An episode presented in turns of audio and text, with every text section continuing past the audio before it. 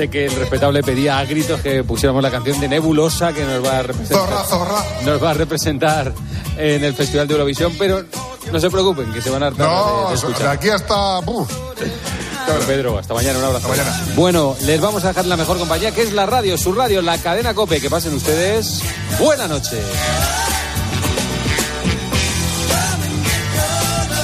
Escuchas Tiempo de Juego en Cope, el número uno del deporte, con José Luis Corrochano.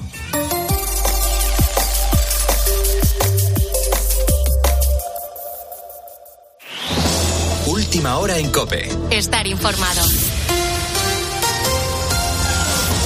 Buenas noches. Pasamos de la 1 a las 12 en Canarias de este 4 de febrero. Es el primer domingo con restricciones severas de agua en Cataluña tras la entrada en vigor de la emergencia por la sequía. Entre las medidas está limitado el consumo de agua a 200 litros por habitante y día, así como se reduce un 80% el agrícola, un 50% el de ganadería y en un 25% el industrial. Con este panorama, el Gobierno plantea llevar a Cataluña barcos diarios con agua desde Valencia. Es una idea que mañana lunes propondrá la ministra de Transición Ecológica, Teresa Rivera, a la Generalitat, que genera dudas en los expertos y que ya se aplicó en el pasado. Alicia García. Sería agua desalada procedente de una planta de Sagunto que iría a Cataluña en buques cisterna. El Ministerio para la Transición Ecológica estima que podrían mandarse a Barcelona hasta 7 hectómetros cúbicos para afrontar el verano si no llueve. Y no sería la primera vez que el puerto de Barcelona recibe buques llenos de agua potable para consumo ciudadano.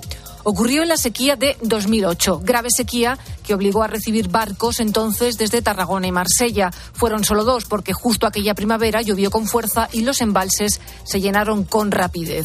El presidente de la Asociación Catalana de Amigos del Agua, Xavier Latorre, nos explicaba aquí en COPE que esa experiencia no fue buena. El 2008 pues fue una calamidad. Se intentó traer un, un par de barcos que además hubo que tirar el agua allí porque se habían despotabilizado. La Generalitat tiene preparado ese plan para poder fletar los barcos cisterna y en paralelo el presidente de la Generalitat Valenciana, Carlos Mazón del PP, ha dicho que está a favor de la solidaridad hídrica entre regiones. Y Nebulosa representará a España en Eurovisión. Estoy en un buen momento.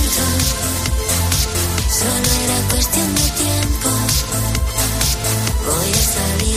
El dúo alicantino se ha proclamado vencedor en un Benidorm Fest que no ha escapado de la polémica y en el que María y Marc, los ganadores, partían como uno de los favoritos para representarnos el próximo 11 de mayo en el festival que se celebrará en Malmo, Suecia. Con la fuerza de ABC. Cope. Estar informado. El Girona se aleja del liderato. Carlos Martínez. El conjunto catalán empató a cero contra la Real Sociedad y se queda a un punto del líder, el Real Madrid, que juega mañana a las 9 el derbi madrileño contra el Atlético de Madrid. El Barcelona ganó 1 a 3 contra el Alavés y esta es, según Xavi, la última crítica del entrenador a los árbitros. Yo solo pido que nos, dejan, que nos dejen competir. Ya no voy a hablar más de los árbitros, porque luego se me gira todo en contra. Yo creo que estamos pagando lo del caso Negreira, tengo ninguna duda. Esa es la realidad, esa es la verdad, lo que siento yo. Eh, tengo muy buena relación a Ancelotti. Igual se ha sentido presionado por mis palabras. Además, el Valencia ganó 1 a 2 al Almería y el Granada y Las Palmas empataron a 1. Tiempo de juego comienza a las 12 de la mañana con cuatro partidos. Villarreal-Cádiz a las 12 de la tarde, Osasuna-Celta a las 4 y cuarto, Real Betis-Getafe a las 6 y media y Real Madrid-Atlético a las 9 de la noche. Los blancos siguen pendientes de Rudiger. Y en baloncesto, en la Liga Endesa, el Real Madrid se enfrenta al Vázquez Girona a las 12 y media y el Barça ante el Valencia a las 6 y media. Te quedas en la noche de Cope con el grupo Risa. Cope. Estar informado.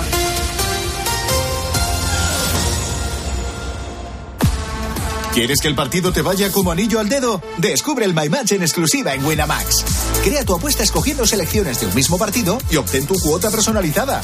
Imagina tu escenario ideal gracias a My Match y pon una cuota a tu intuición.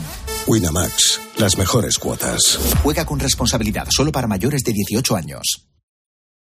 Escuchas la noche. Con el grupo Risa. Cope. Estar informado. Esto es la noche con el grupo Risa. Acuérdense que les van a preguntar.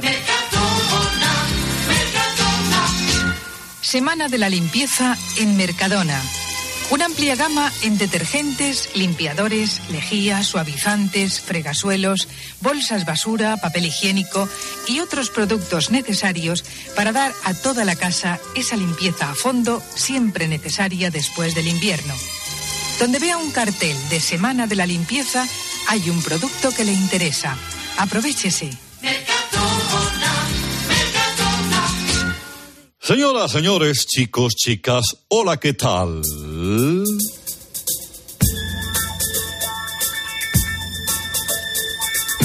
Me alegro de saludarles al recibo de la presente. Al comenzar, Radio Carlitos Deluxe.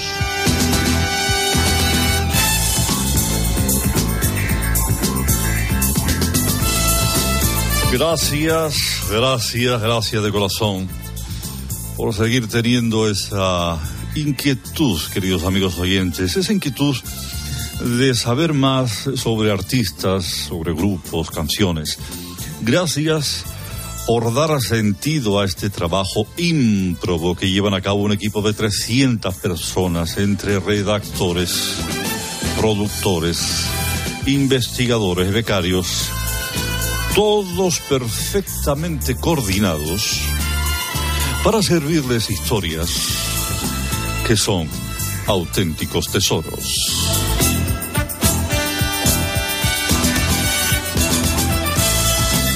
Y sin más dilación, vamos a arrancar con Remedios Jiménez. Esta mujer, nacida en Buitrago de Colines, era popular en la localidad por ganar cada año el certamen musical en las fiestas patronales.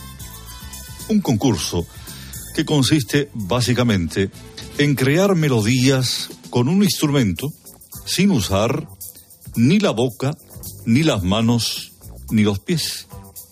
Es así como, por medio de la aerofagia, Remedios se hizo conocida por tocar la trompeta como nadie en el mundo creó un dúo con su cuñado Bernardino, guitarrista manco, y eh, comenzó como cualquiera en España, con la BBC, bodas, bautizos y comuniones, y actuando en pueblos.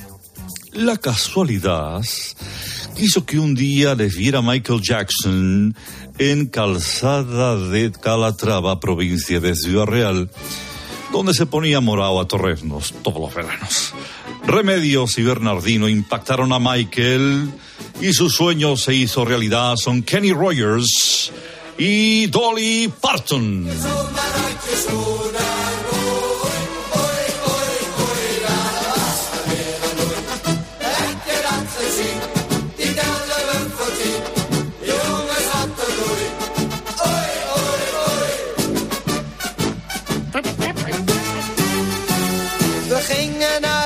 Boksen kijken van een verre neef.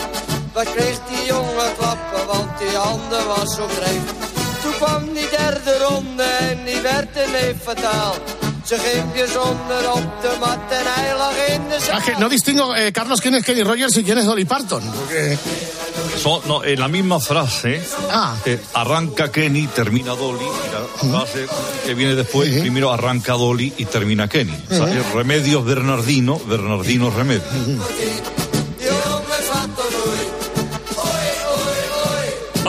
Bueno, sin duda una de las canciones más evocadoras del country, aunque eh, los timbres de voz no se distinguen muy bien, será por el formato de la grabación, que es muy antigua. Hombre, al principio tenían que echar como camela, o sea, tenían que tirar con lo que podían, vamos.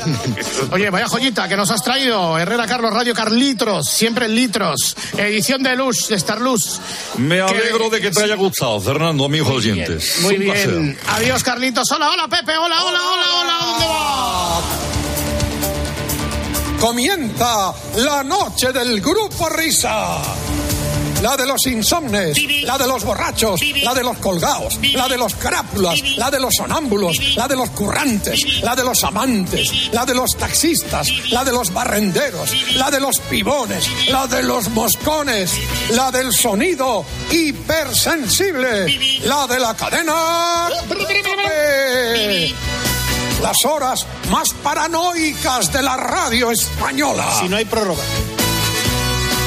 La noche del grupo Risa. En la técnica, alguien habrá. En el control central, vete tú a saber. En la central de los anuncios, ni el tato. En la animación general, areucas. En la descoordinación, no hay ninguno. Más que nada porque en este programa no coordina nadie. La noche del grupo Risa.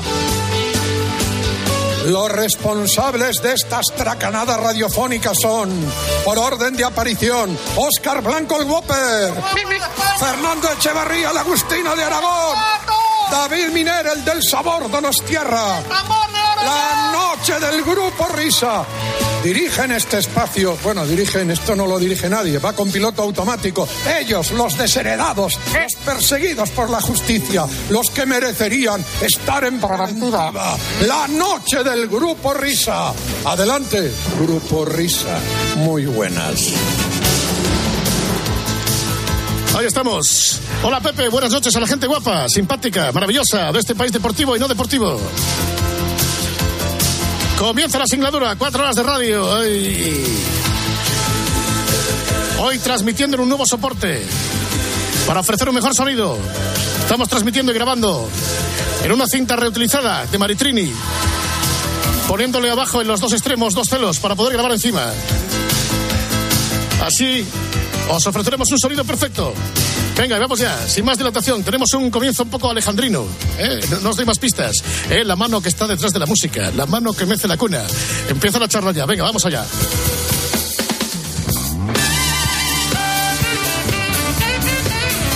Bien, queridos amiguitos, demos la bienvenida más cordial, con absoluta premeditación, alevosía y nocturnidad manifiesta a un querido amigo del programa que se llama Alejandro Abad. Hola, Alejandro Abad.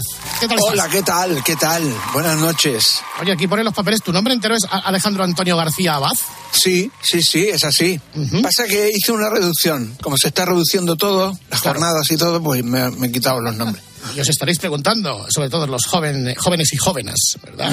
Alejandro Abad, pues es cantautor, Sí. es productor, es manager, es creador, es estratega, es estudioso, es promotor y me parece que me he olvidado de alguna cosa más. Soy Sí. marido, soy padre. Pero de todas maneras vamos a hacer un experimento, eh, querido Sí. Alejandro. Eh, aquí el maestro Whopper nos ha preparado lo que, lo que viene a ser un, un menú degustación. Eh, Lo que técnicamente se llama medley de algunas músicas que a muchos de vosotros os van a sonar, a muchos de vosotros que estáis escuchando el programa. Dale, Vale. Vamos allá. Enamorarse es jugar con tu cuerpo desnudo amarrado a mi vera. Es hacer el amor cada noche sin poner fronteras. Enamorarse, enamorarse. A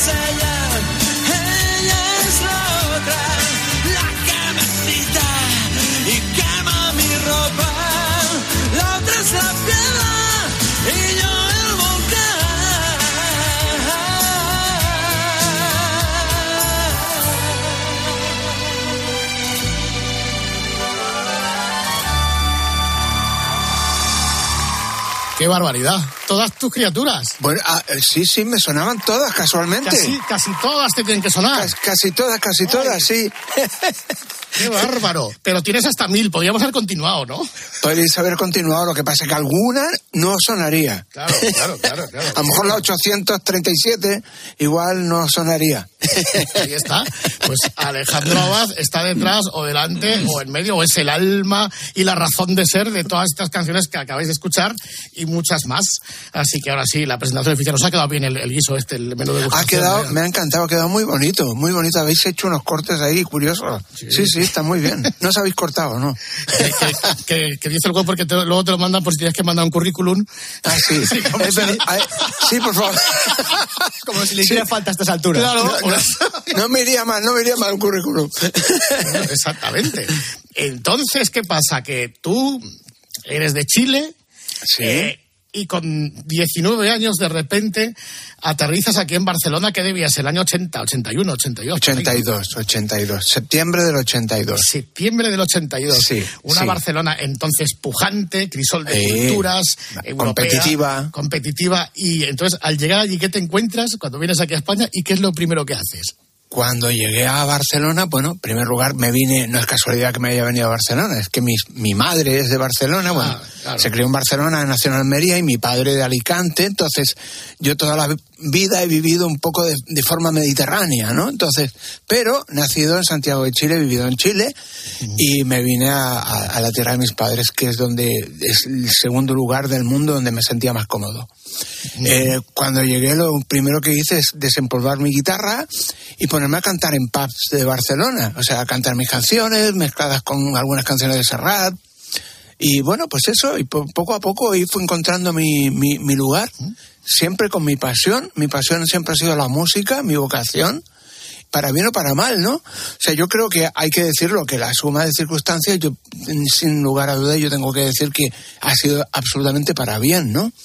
Pero es una carrera complicada, difícil, llena de dudas, llena de, de, de, cuestas, de bajadas, de gi- giros, bueno, como todo, pero, pero está como que estás solo, como que no sabes, como que no hay una, una carrera ingeniería en, en canciones, ¿no?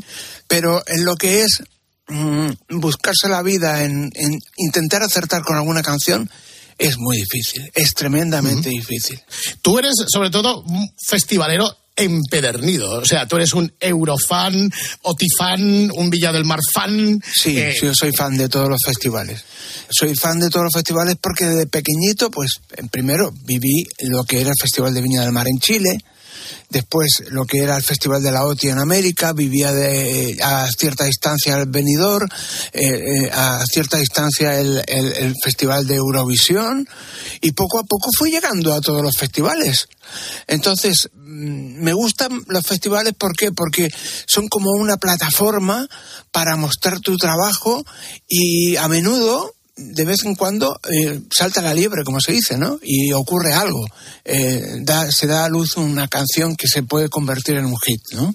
Pero ¿cómo se pasa de estar tocando tus canciones en un, en un pub, eh, frente al público, a poder colocar tus canciones a determinados artistas o a, a poder cantarlas en festivales, e- etcétera, etcétera? O sea, ese gap que hay ahí en medio, ¿cómo se salta? ¿Cómo se cubre? Bueno, es muchas horas, muchas horas, muchos días y muchos años, ¿eh? O sea, no es cuestión de que llegué y empecé a colocar temas inmediatamente, no, ni mucho menos. O sea, de por medio hay mucho tiempo, mucho esfuerzo. Yo siempre he dicho que yo, cuando vino la pandemia, que se hablaba del confinamiento, pues yo digo, pues si he estado confinado toda la vida, porque he escrito cerca de mil canciones a semana por canción, no sé si me salían veintipico de años encerrado. Entonces, eh, confinado, digo porque generalmente las canciones o las he escrito solo o las he escrito con algún socio, ¿no?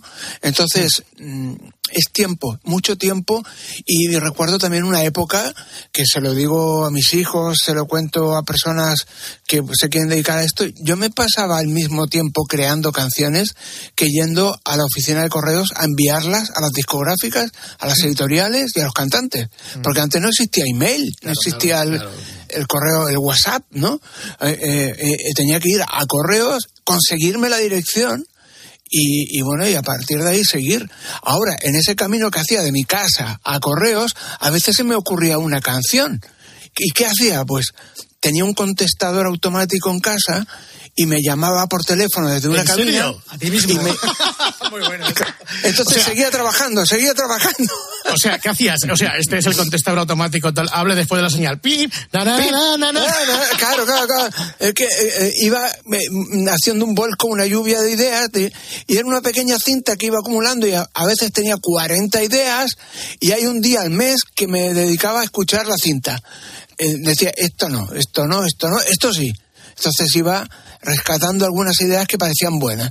Y además que hay un, algo que es muy real, es eh, cuando una radio, vosotros en la radio estáis eh, colocando una, una nueva canción, el cerebro de las personas están interiorizando esa melodía y esa letra, a veces de forma inconsciente. Eh, y de pronto parece que la descubras y ya la has escuchado 15 veces y dices, esta canción me encanta. Y no, es que ya la has escuchado 15 veces sin querer. Esto mismo me ocurría a mí en el proceso creativo de una canción, que yo ya la había creado, la había creado, la había escuchado, pero un día me dedicaba a decidir si eso pasaba a la siguiente fase. Oye, y cuando, cuando estabas en ese proceso de gestación de la canción y, bueno, ibas a grabarla en la cabina, ¿no te ocurrió alguna vez que había un señor y una señora hablando y me cago en la leche, se me va a olvidar la canción como esta señora no termine pronto? se me va la idea de la cabeza y ya verás la que vamos a salir con lo buena que era. ¿Eh? Pues, claro, claro, es verdad. Es verdad, sí, sí, no, tenía que.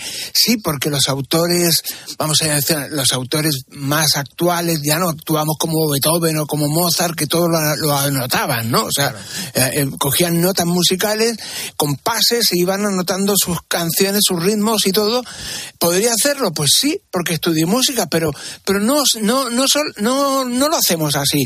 Eh, grabamos las melodías, retenemos letras, ideas, y así pues yo me grababa y lo cantaba. Hay gente que decía, este tío está en la cabina está loco, ¿a qué le canta?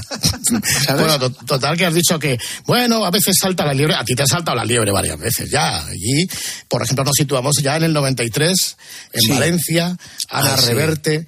Sí, sí, ¿Cómo, fue, fue- ¿Cómo fue cómo fue ese primer festival de la, de la OTI? ¿Cómo, El, el, el tema, bueno, fue muy bonito porque eh, yo ya estaba escribiendo canciones para varios cantantes, para Diango, para, para sus hijos, para, para cantantes americanos, y entre ellos estaba Ana Reverte, que es una sevillana, pues que estaba viviendo en Barcelona, y bueno, pues eh, se me dio la oportunidad, oye, ¿por qué no presentamos una canción para el Festival de la OTI? Y bueno, dije, ostras, pues esto estaría bien, porque yo tenía ese sueño.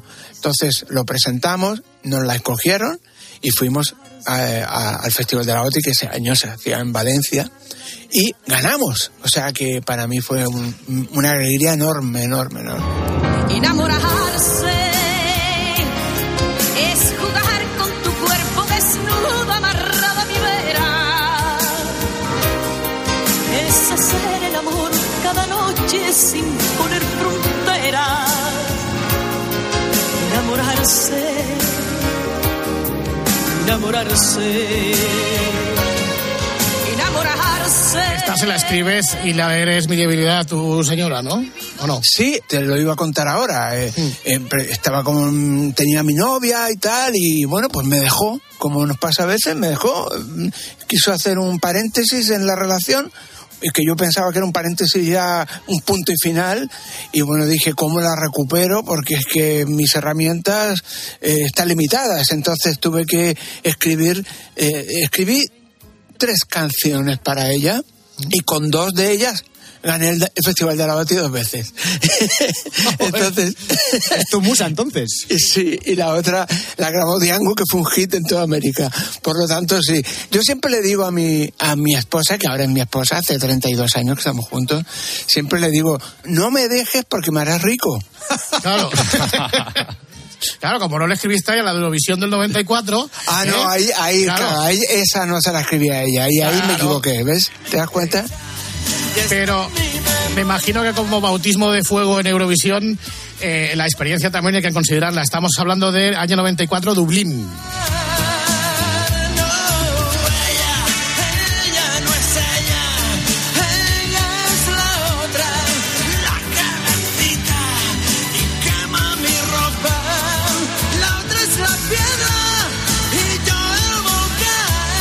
Entonces, el balance que haces de esa semana en Dublín, eh, ¿cómo es? Ah, maravilloso, maravilloso. Yo siempre pienso en los chicos jóvenes que van a representar a España en Eurovisión. Yo digo, si solo por la experiencia ya es una pasada, ya es una pasada. Eh, fue una semana llena de ensayos, de, de- de ir a visitar la fábrica de Guinness, eh, eh, bueno, pues de, de diferentes actividades, pero sobre todo de vivir la música, ¿no? De vivir la música. Me acuerdo que como en, en Irlanda todavía estaba el tema un poco crispado con el terrorismo y tal, que nos llevaban en, en autobuses con, con escolta, y con, con policías y tal, bueno, era como espectacular, ¿no? Pero bueno, eso era lo de menos. La verdad es que mm, vivir la experiencia de, de con todas esas gentes que iban a, participar a Eurovisión, yo recuerdo que había un gran pasillo eh, donde cada, cada país tenía su eh, camerino, ¿no? Y estaban todos los, los cantantes con los coristas. Y cuando yo iba pasando por ahí y iban ensayando, yo, yo pensaba, es que aquí no tengo nada que hacer. Es que no, es que es una pasada como canta esta gente, ¿no? Porque es que no lo sabemos. O sea, que igual el representante de, yo qué sé, de, de Alemania o de, o de Polonia, eh, eh, resulta que los coros son los que van con Sting, ¿no? O sea que se lo toman muy en serio esto. Entonces, mm, lo que yo vivía esa semana fue brutal. Además que yo ya estaba sacando dentro de mí estaba el compositor, pero estaba a punto de salir adelante el productor, ¿no? Entonces, para el productor esas eran experiencias vitales, ¿no? De ver cómo, por qué, por qué ha pasado esto, por qué este ha ganado, por qué este no, qué ha pasado, cuál es la actitud, eh, han negociado, qué han hecho, ¿no? Entonces yo estaba muy atento a, a- a ver toda la estrategia que seguían para eh, que si no era esa la ocasión, en un futuro eh, intentar a- aplicar o copiar lo que habían hecho. Oye, y desde la perspectiva del autor y del productor, y esto es un poco off topic, pero me gustaría que nos lo explicases. eh, yo cada vez que cargo una canción eh, que ha sonado en Eurovisión, siempre veo que dura tres minutos exactos. Sí. ¿Cómo se hace cuando eres autor, cuando eres productor, cómo se hace para cuadrar la canción y que dure justamente esos tres minutos que exige el, el certamen, el concurso? Porque a mí se me antoja difícil. O sea, tú haces la canción, dices que dure lo que dure y luego la tienes que reducir en tres minutos. ¿Eso, ¿Hay algún truco para hacerlo o hay algún procedimiento? Claro, mira, eh, tres minutos es el máximo. Podría durar dos minutos cincuenta. ¿Me explico? sí. Pero, pero hay que aprovechar de estar tres minutos en escenario. Entonces, lo que hacemos es, cuando tú creas la canción, tú sabes que una canción tiene una estructura bastante... eh, mm, eh, hoy en día han cambiado con el tema del reggaetón, eh, con, la- con las canciones actuales tienen otro tipo de estructura, pero las canciones tradicionales tienen una introducción, unas estrofas, que generalmente otra estrofa, un puente, un estribillo, Estribillo, sí. vuelve, vuelve una introducción, Sube estrofa, puentes, sube medio tono muchas veces. Bueno, tiene esa estructura, pero entonces ahí tienes que jugar con, voy a eliminar una estrofa, voy a quitar eh, parte del puente, el estribillo no lo voy a alargar tanto, la parte que hay un solo la voy a cortar, claro, si Tijera, se te ha ido- tijera. Tijera, sí. Tijera, tijera, como habéis hecho ahora en el, en el midday este que me habéis enseñado. Lo mismo. Le, le plantas tijeretazo y dices, ¿sigue ten- teniendo sentido? Sí, pues adelante. Y vas consiguiendo que la canción después, cuando, si hay, por ejemplo, eh, cinco segundos que podrías apurar un poco más, pues a lo mejor le subes el tempo a la canción, ¿no? Ajá. O, sea, O la o le bajas, o le bajas. Entonces dura más o menos, entonces, bueno, ahí vas jugando un poco con esto. Pero lo importante es eso, estar el máximo tiempo posible encima del escenario y entonces todo el mundo llega a los tres minutos, ¿no? Todo el mundo quiere estar los tres minutos, nadie quiere estar dos minutos cincuenta y cinco. Fíjate, cinco segundos, ¿eh? Nada más. Esos son cinco segundos de 200 millones de personas que te dejan de ver. Luego ya volviste a Eurovisión, eh, Sí. siete años más tarde, año 2001, la Sí. canción de David Civera. Eh, dile que la quiero, a ver si te doy dos claves y ya me cuentas cómo es la historia de la canción. Eh, Vale. A ver si tú me sigues. Vale. Serían, por ejemplo, Tren y San Cugat. Ah, sí, sí. Sí, bueno, pues sí, esta canción, bueno, como os explicaba antes, yo se me ocurren las canciones en los, en los lugares más raros, ¿no?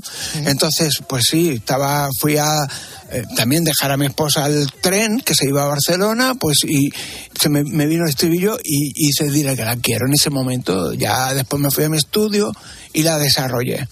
El tema es que eh, por aquel tiempo yo habíamos hecho con mi socio, habíamos hecho un disco de Raúl, ¿os acordáis de Raúl?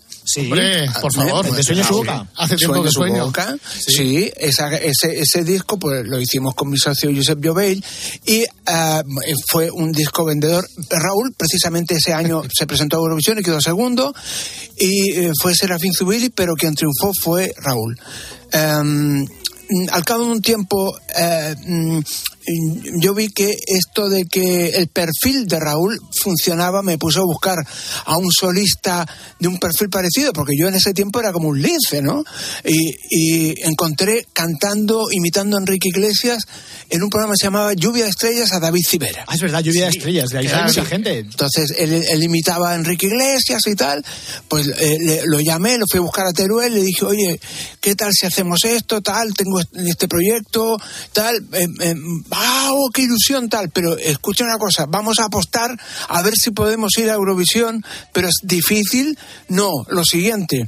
Entonces dejó de estar unos meses en Lluvia de Estrellas, yo lo preparé, se vino a mi casa, eh, andábamos por ahí, eh, eh, por la nevera, en pijama por ahí, ensayando en mi estudio y tal, y, de- y- y bueno, pues eh, eh, fuimos haciendo pro- eh, eh, un disco, un álbum, con Dile que la quiero como, como bandera, ¿no?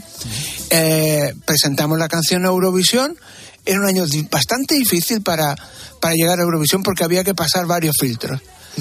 Eh, me pasó curiosamente ese año que me llamó eh, José Luis Uribarri cuando yo ya había presentado a Cibera. Eh, Alejandro, me- con esa voz que tenía, Alejandro, ¿qué tal? Y digo, José Luis, dime, mira, es que quiero que vengas este año, que te encargues tú de la música, de los arreglos y tal. Y digo, pero a ver, yo pensando, espera, no puede ser, yo no puedo, yo no puedo encargarme, no se lo dije, pero lo pensé, porque si he presentado a este chico, yo no puedo estar de... ahí. No, ahí, ahí eso no, no va. Y entonces colgué el teléfono, entonces me volvió a llamar José Luis Ibarri, pero entonces con mi seudónimo, porque yo presenté con seudónimo Sí, la señor. canción Dile que la quiero. Víctor ¿eh? Salvi eras, ¿no? Víctor Salvi, sí. Mm, Me llamó Uribarri y me dijo, Víctor Salvi. Y, y yo cambiando la voz, sí, dime.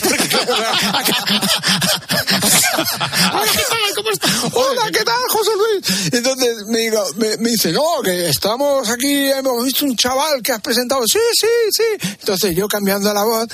Y después, claro, yo había puesto otro nombre como manager de Cibera, que era, ah, eh, como me llamo Alejandro Antonio García Bat, me puse Antonio García, ¿no? García, y, y me- al cabo de un rato, Antonio García. Hola, buenas "Sí, tardes". dígame, sí". O sea, y- y no se da cuenta de que estaba marcando el mismo número todo el No se daba cuenta porque, porque eh, yo qué sé, no, no se daba cuenta porque Muy seguramente bueno ¿eh? lo marcaba alguien, muy yo qué bueno sé. esto. Bueno, pero no te lo pierdas, es que ese año, ese mismo año, eh, hice una producción para Loco Mía, Ajá, para sí. un grupo que se llama Loco Mía, que ellos, a ver, eh, mm, a ver, lo digo desde, el- desde el cuidado, el cariño, pero ellos no, no, no eran eh, grandes intérpretes. Sí, sí, lo puedes decir Pero- perfectamente, no eran Vale, cantantes. no eran cantantes. Es que además Entonces- es una cosa que ya hemos comentado en el programa. eh, ya ves no eran era. cantantes. Vale, entonces eh, me había costado un riñón grabarle y de pronto me dicen que Alejandro queremos ir a Eurovisión. Uy, uy, uy, uy. Bueno, entonces eh, y les digo, oye, vale, vale, id, pero vosotros, Yo no quiero saber eh, nada. vuestro autor es Alejandro García, ni Antonio García, ni, ni Víctor Salvi, ni Víctor Alejandro Salvi, no, porque Víctor Salvi ya está cogido. Y el Uribarri me llama, Alejandro García. Y digo, Alejandro. sí, sí, sí, Alejandro, sí, a- a- el autor de Rocomía. Pues sí, sí, sí, ya no sabía qué voz poner ya. Bueno, bueno, Pues me, bueno. me había llamado varias veces esa misma tarde. Y bueno, pues ya, al final, pues bueno, no, eh, nada, no.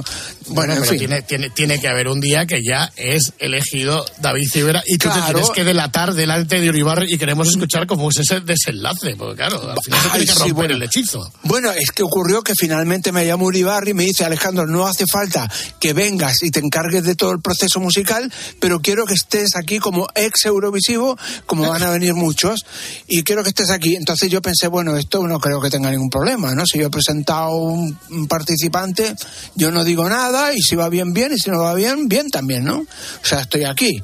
Entonces fui al programa, eh, yo puse un road manager para David Civera para que le acompañara, porque yo no le podía acompañar, y, y nos, nos llamábamos, ya, está, ya existía el móvil, entonces nos llamábamos eh, por teléfono, tal, y a ver cómo va la cosa, y bueno. Y al final por la noche he visto que ganó David Civera, lo votó el público desde sus casas y lo votó el jurado presente. Ganamos, arrasamos y yo no dije nada y se estaba todo el mundo buscando a Víctor Salvi y Víctor Salvi, por supuesto, no apareció. No apareció esa noche. no, no, no está bien. Eh, eh, Entonces, yo eh, después del- de, cuando ya acabó, digo, ostras, creo, eh, ya nos juntamos con David por ahí detrás, nos dimos un abrazo, fuimos a una sala donde había una fiesta, estaba José Luis Uribarri y le digo, José Luis, eh, sí, sí, dime, digo, ¿quieres conocer a Víctor Salvi? Por favor, que no lo he visto, ¿dónde está ese chaval o ese joven? ¿Dónde está? Aquí, le digo, ¿dónde? Y miraba por los lados, ¿no? Y le dije aquí, y me dijo, ¿te gusta la fruta? Exacto, algo parecido a las frutas. Muy Sí, bien, muy me, bien. me dijo, me gusta la fruta. Bueno, entonces, nada, pues ya está, ya se desveló, entonces ya lo preparamos para ir a Eurovisión. Eh, la verdad es que eh, creamos ciertas estrategias dentro de nuestras limitaciones, eh, ciertas estrategias que nos medio funcionaron, quedamos los sextos, la canción fue un hit y al cabo de un tiempecito me llamaron Tony Cruz y Josep María Mainat de Yes Music y me dijeron, oye, queremos saber una cosa. ¿Cómo has hecho para convertir a un imitador de Enrique Iglesias en una estrella?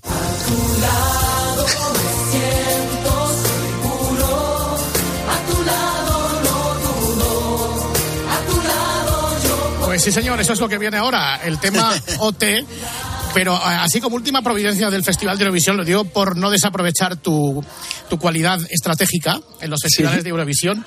¿Qué hacemos que siempre nos la pegamos a excepción hecha de Chanel? ¿O qué hizo Chanel bien que los demás no lo han hecho tan bien? Porque ha sido la tercera Chanel eh, o la segunda, des- depende del televoto, hace un par de años, eh, después de tu sexto puesto y, y Sí. prácticamente nos hemos comido un, no nos hemos comido un rosco en todos los demás años.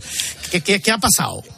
Hay que dar un cierto porcentaje de circunstancial, o sea, de que, de que a veces puede alguien que se presenta, que parece bueno, eh, o la canción parece buena, que no le vaya bien ese año por una, una serie de circunstancias. Pero lo que sí que es verdad es que no podemos jugar a las circunstancias, no podemos jugar a improvisar.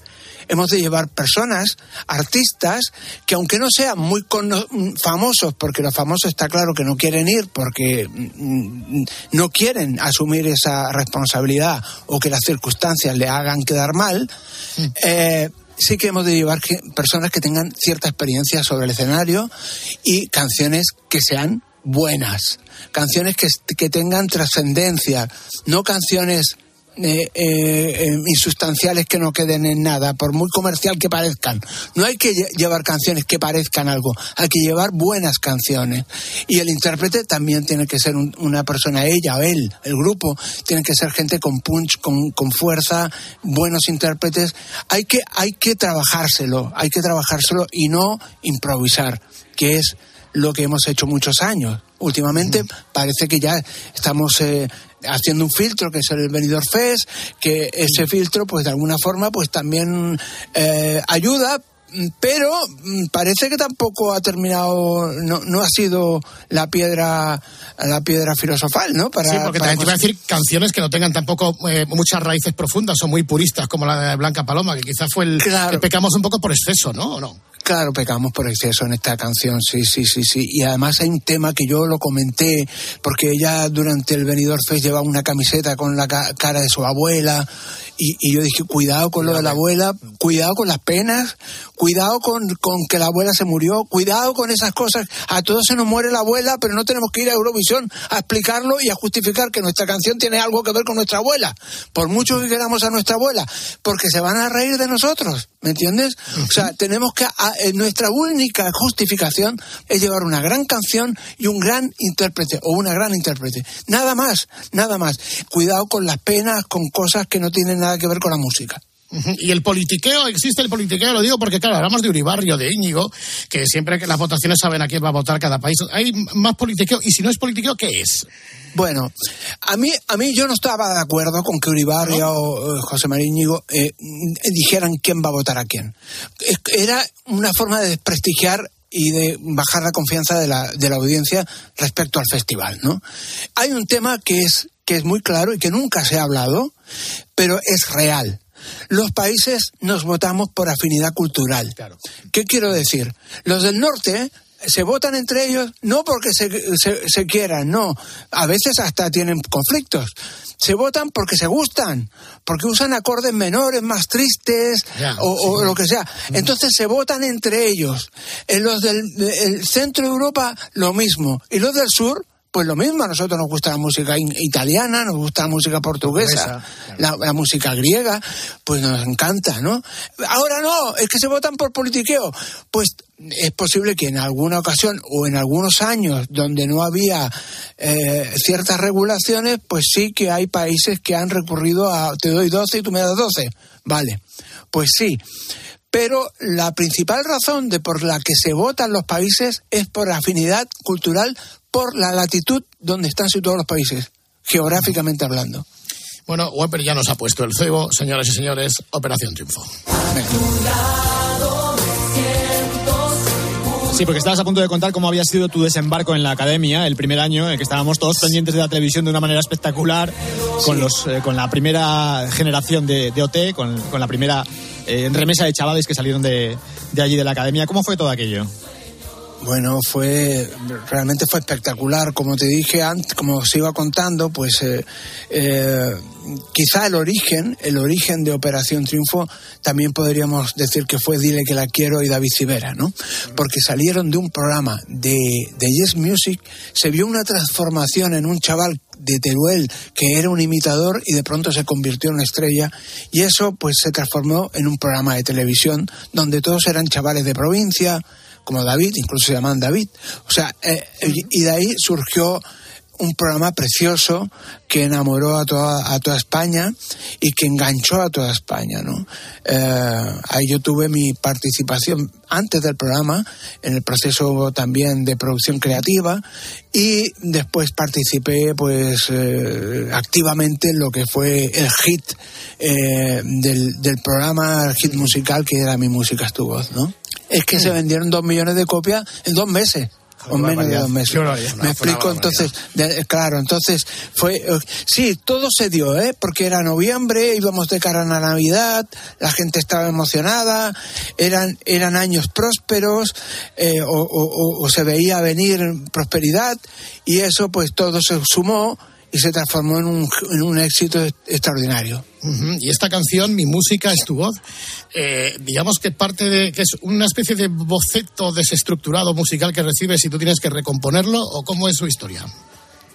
Bueno, la historia es, es la que muchas veces hemos visto en la televisión. O sea, el- ellos empiezan una canción eh, en, en- dentro de la academia, hay una idea para crear una canción que, colectiva que puedan cantar todos y después el, eh, la producción del programa, eh, Tony Cruz y Maynard me dicen, oye, eh, cuando la presentan dice ya, ahora la hemos presentado, ahora queremos ver la transformación de la canción y te la encargamos a ti.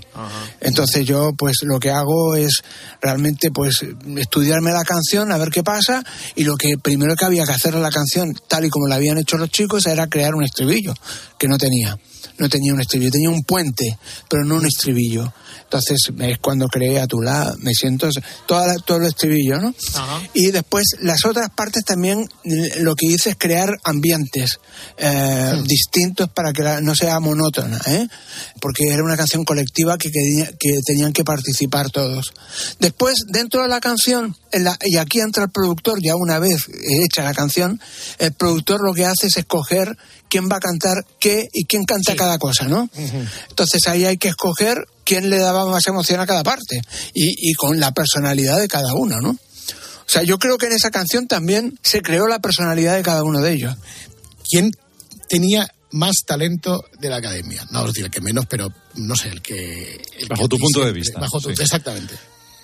Bueno, a ver, eh, eh, eh, sin, a ver, eh, sin duda Te no estamos puedo poniendo decir, un compromiso, ¿no? No, hay, que, hay que reconocer, y no es porque haya tenido más éxito, ni mucho menos, es porque es la verdad, y hay que reconocerlo, que David Bisbal destacaba destacaba eh, muchísimo, muchísimo, porque como cantante tenía una, una, unos recursos que nadie más los tenía. Era un tipo que, que se comprime. O sea, cuando nosotros grabamos en un estudio, eh, según cómo hay que usar ciertos aparatos de válvulas o no de válvulas, hoy en día están dentro del ordenador, compresores, y David Bisbal él se comprimía solo. O sea, era, era un tipo que tenía un dominio De la dinámica. natural, de la, natural, ¿eh? porque él no estudió.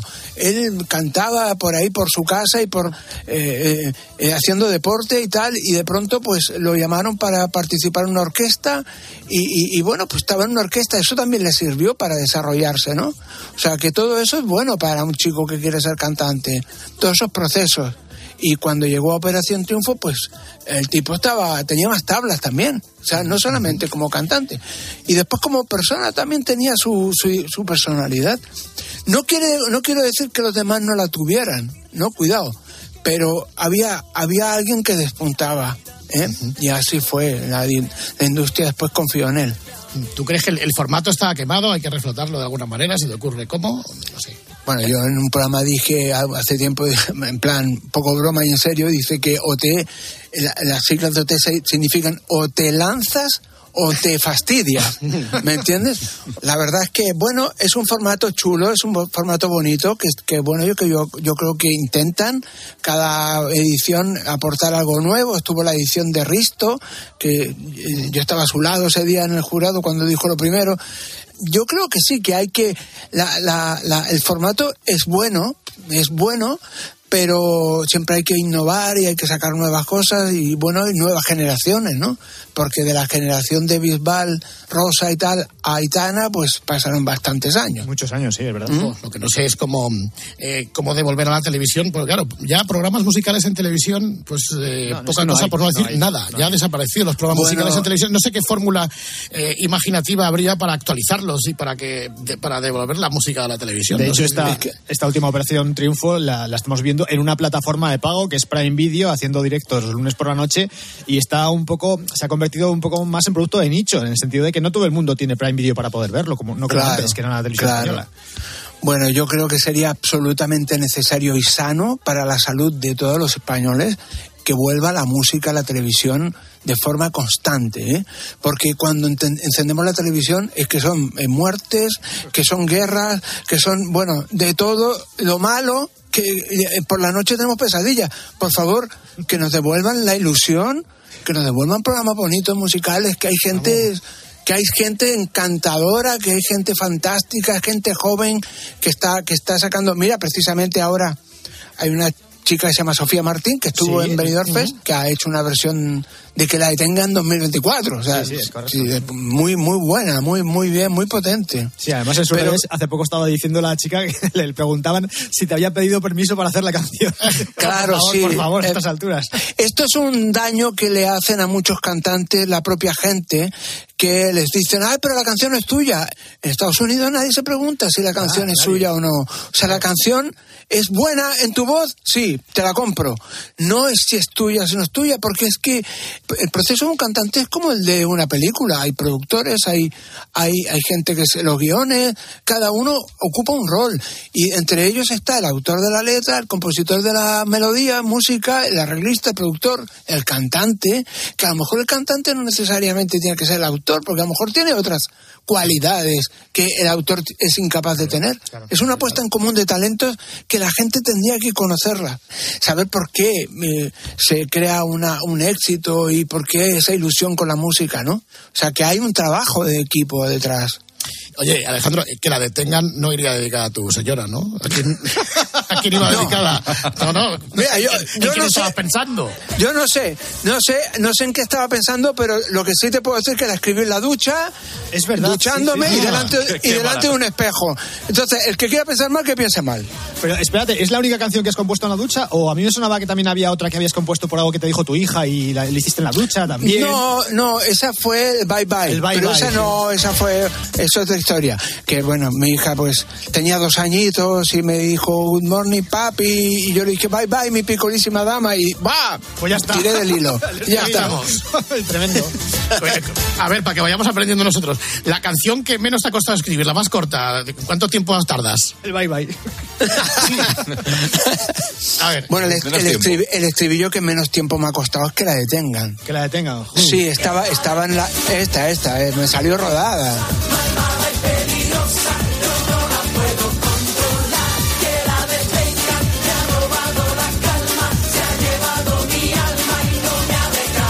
este estribillo que te costó minuto y medio, más, menos, digo, Una ¿me haces ducha, una ducha, una ducha. Tres minutos. Si es que, si es que. Sí, sí, sí. Cuando hay talento.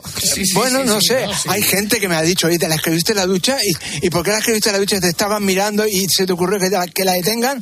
No sé, y le dijo, no, no, yo no pensáis mal, no pensáis mal. ¿eh? Bueno, que la que- puedo controlar.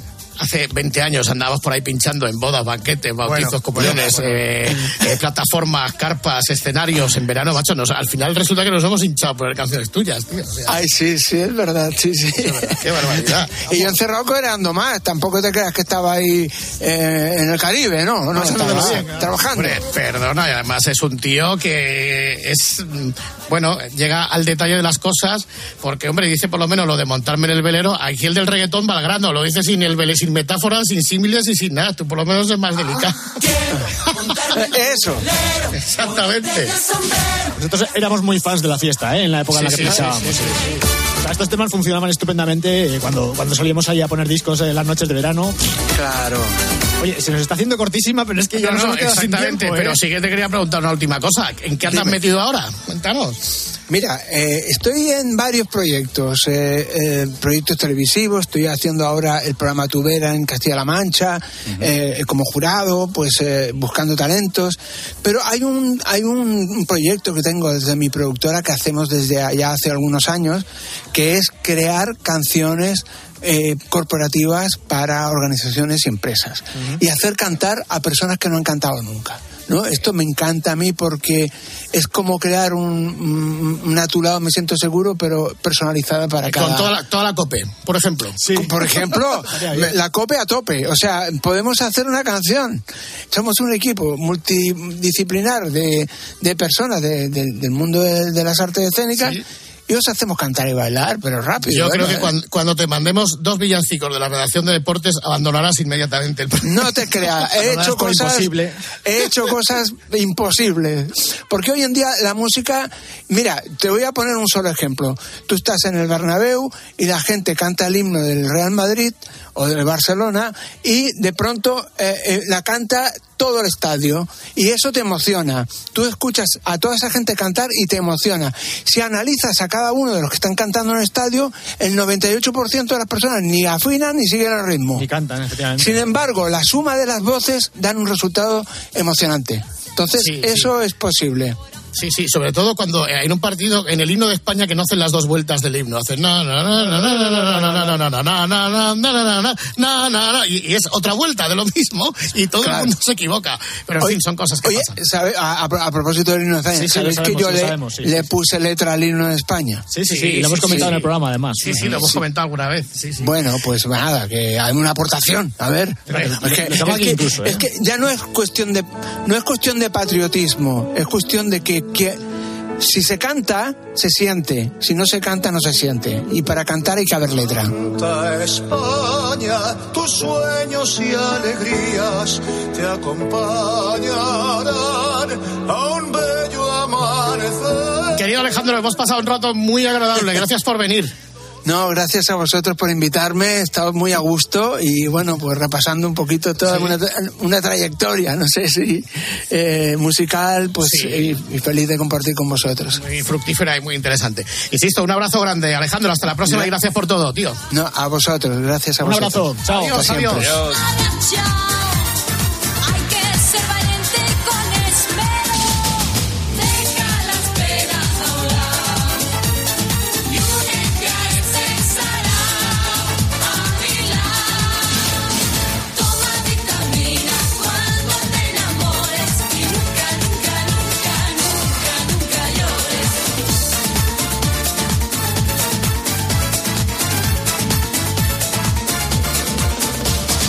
Escuchas la noche. Con el grupo Risa. Cope. Estar informado. En COPE nos gusta contarte buenas noticias. Pero la verdad que el día de hoy está lleno de noticias, una que es una buena noticia. ¿Cómo nos hacen falta las historias positivas? Mira, es imposible que con esto que te voy a contar no se te ponga la piel de gallina. Y hoy se ha confirmado una buena noticia. El secreto para llegar a los 100 años está aquí, en España. Te vamos a contar la historia de una acogida. Ha sido una mañana intensa, interesante, bastante emocionante. A Carlos Herrera, Ángel Expósito, Pilar García Muñiz, Pilar Tisner Cisneros, Fernando de Aro y Alberto Herrera les gusta contarte buenas noticias. Escúchalas a diario en Cope, también en cope.es y en redes sociales. Escuchas la noche. Con el grupo Risa. Cope. Estar informado. Esto es la noche con el grupo Risa. Acuérdense que les van a preguntar. Que la detenga es una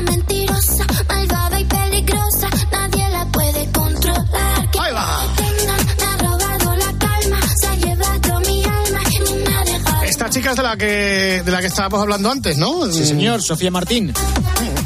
La que ha hecho esta versión, que es un híbrido un poco extraño, pero cuando llega el estribillo, pues suena el, eh, la canción que todos conocemos. ¿Ves? Es que esta parte ya no coincide con la canción original. No, no, las estrofas no. Ya oyéndola desde el principio, porque tú lo has abocado al estribillo y dices, ¿tú qué canción es esta? Luego ya vas al estribillo y sí es el que la detenga James House, Boogie Fernandisco, Morbo Turbo a saco. Por cierto, Fernandisco, no sé si sabes que estos días de atrás eh, se ha presentado el nuevo single de Justin Timberlake, correspondiente a su nuevo disco. El, el single se llama Selfish, disco que llevaba sin sacar disco de estudio este señor como cinco años y que al mismo tiempo que el disco ha anunciado una gira mundial bastante importante. A mí esto me parece un engaño de masas típico. Hey tío, bueno tío Justin, ahí estamos, novedades, vanguardia pura, cadena cope. All right. Pero lo curioso de este lanzamiento es que yo no sé si sabías que Justin Timberlake eh, fue en su momento novio de Britney Spears. Ah, sí, sí, sí, sí, sí. Y que Britney Spears en el año 2011 tenía un single que también se llamaba Selfish. Entonces, ¿qué es lo que ha pasado? Bueno, seguramente azuzados por la reciente publicación de- del libro de memorias de Britney Spears, en el cual eh, particularmente Justin Timberlake no salía demasiado bien parado, el fandom de Britney Spears se ha propuesto, y lo ha conseguido, se ha propuesto elevar la canción Selfies del año 2011 por encima en las listas del nuevo single de Justin Timberlake. Ah, vaya, vaya, vaya. Así que esta semana nos hemos encontrado con que el número uno en, eh, las listas, en las, en las descargas de iTunes Pop, estaba ocupado por Britney Spears con una canción del año 2011 y el número dos por Justin Timberlake por un single que acaba de sacar el pobre. O sea que el tío Justin, el tío le ha salido por el Timberlake, exacto. Lo que comentan en, en Estados Unidos es que si, si yo hubiese sido Justin Timberlake, hubiese pedido que por favor le cambiasen el nombre a la canción antes de sacar un single que se llama exactamente igual que una canción de tu ex. Sobre que todo, de verdad. teniendo en cuenta que, eh, insisto, el fandom de Britney Spears eh, no llegan a ser como los de Taylor Swift, pero son bastante potentes también. Y a los hechos me remito. Han conseguido aupar esta canción por encima de la del exnovio. Eh, eh,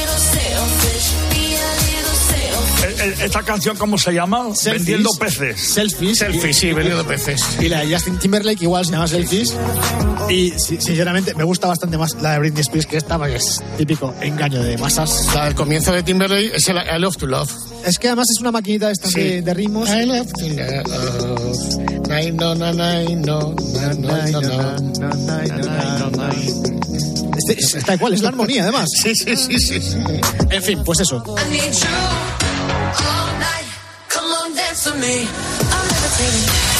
Vamos, vamos, vamos, que lleguen las noticias de las dos. Después la hora vintage y nos queda todavía casi toda la madrugada por delante hasta las 5, las 4 en Canarias, aquí en COPE.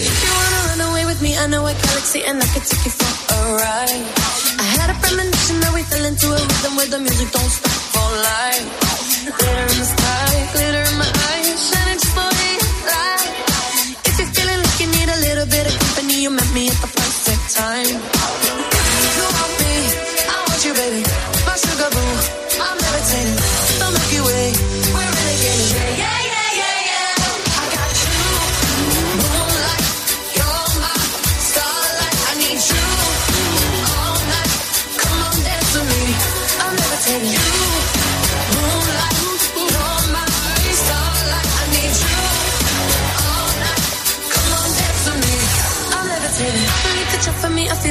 energy. I see it's written in the stars.